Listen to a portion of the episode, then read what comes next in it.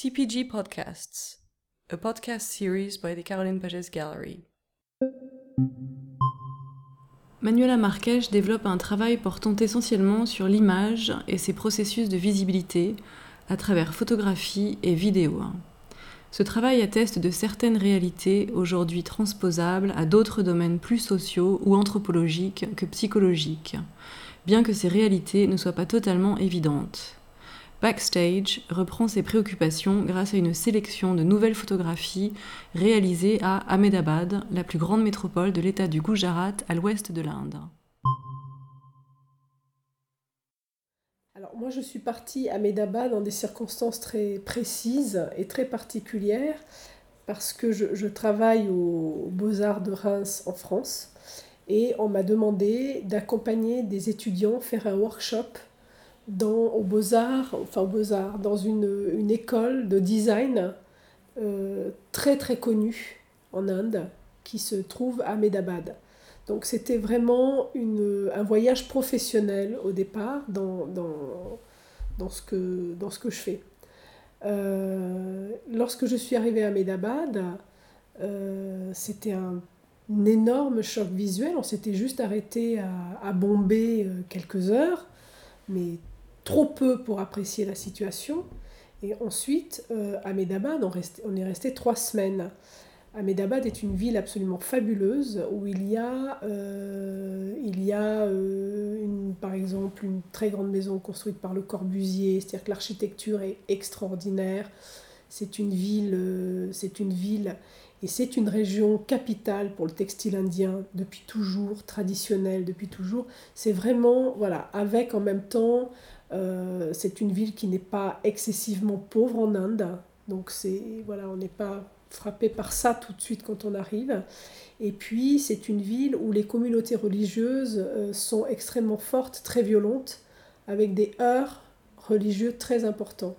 Donc ça c'est un petit peu les circonstances euh, du voyage, c'est-à-dire j'ai accompagné un groupe d'étudiants faire un workshop de trois semaines à Ahmedabad, dans une, une école d'art et de design qui est très connue. Donc j'ai été accueillie là-bas. Bah, en fait, c'est le, le, contexte même qui, qui s'est proposé comme, comme circonstance pour travailler. Hein. Euh, ceci dit, euh, moi j'ai poursuivi à Medabad des choses que je fais par ailleurs dans d'autres villes et dans d'autres contextes urbains et dans d'autres contextes géographiques. Donc en fait, j'étais plutôt dans une continuité de travail à Medabad, euh, continuité de travail avec des choses que j'avais déjà développées ailleurs. Hein. Euh, par exemple, à Sao Paulo, euh, il y a des choses que j'ai, des, œuvres que j'ai faites aussi bien en photo ou en vidéo qui se sont poursuivies à Medabad.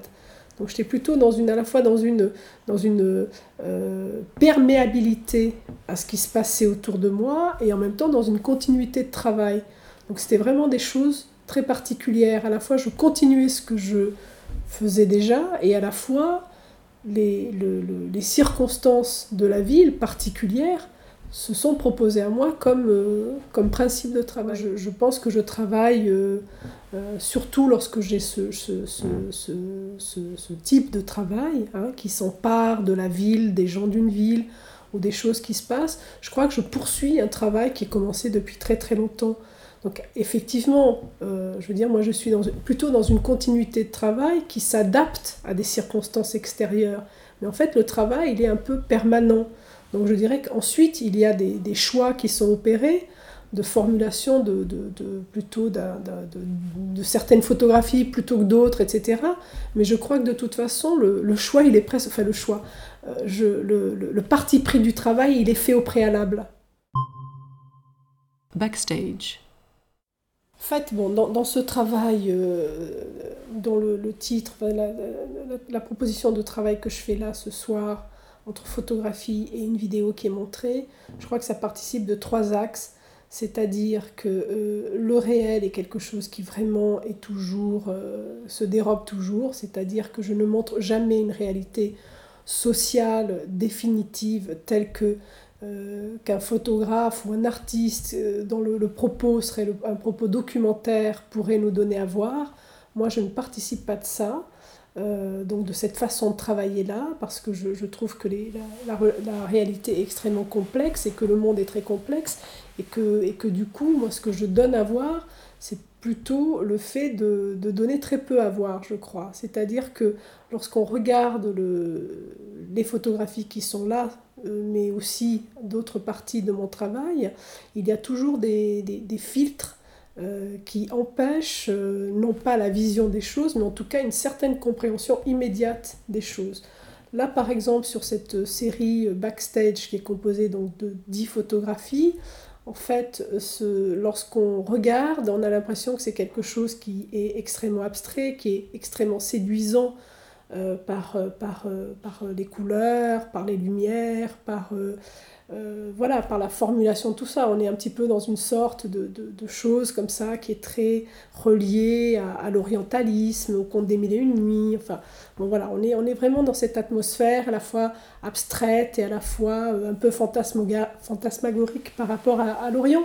Mais en réalité, ce qui se cache derrière tout ça, et c'est un petit peu ça ce qui m'intéresse, c'est c'est qu'en réalité, ce sont des, ce sont des, des marchés de nuit euh, en plein centre d'Ahmedabad, où les gens viennent vraiment des, des campagnes, des villages, pour vendre leur, leur, production, ou alors des productions vraiment, euh, du coup, beaucoup plus industrielles. Donc il y a vraiment les deux choses.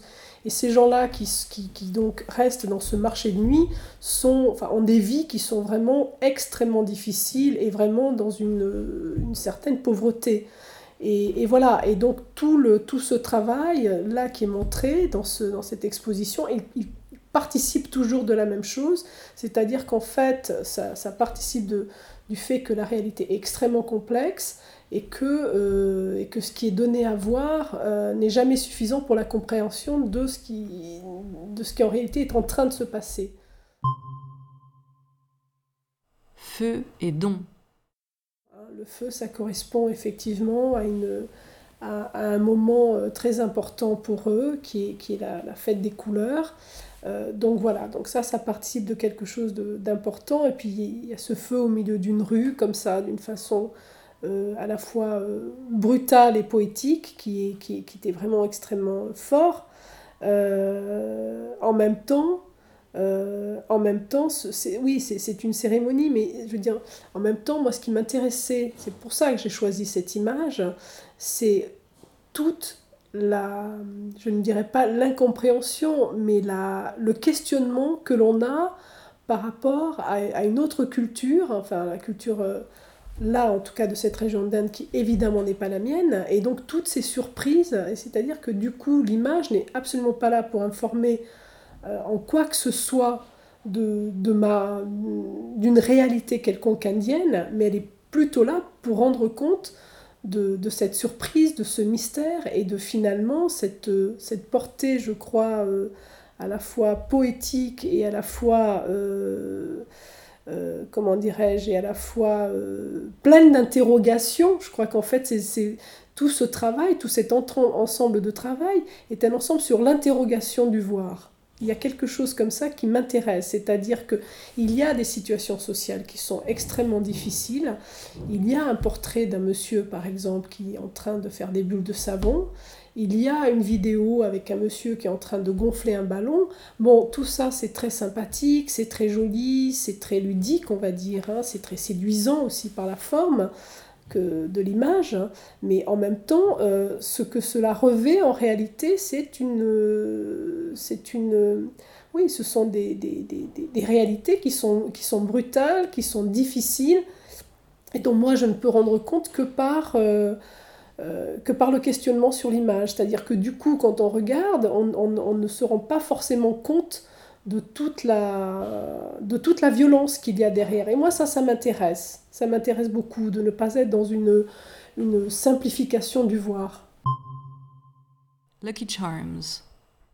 Au début, je ne savais pas du tout ce que c'était, mais j'avais juste remarqué que, euh, que, tout, que la plupart, et vraiment euh, d'une façon très, très, euh, très importante, des, des, des véhicules qui roulaient, des deux roues, euh, avaient cette, cette, petite chose. Or, en réalité, ces véhicules-là, enfin en tout cas ceux que moi j'ai photographiés, c'était un petit peu ceux de mon, de mon entourage, et ce sont des véhicules de travail, encore une fois. Donc, encore une fois, ça se relie à une réalité qui est celle que ce sont des motos de coursiers ou alors ce sont des motos pour, de, de, de, gens qui amènent des plis, de la nourriture. Enfin, en fait, ce sont des éléments du travail.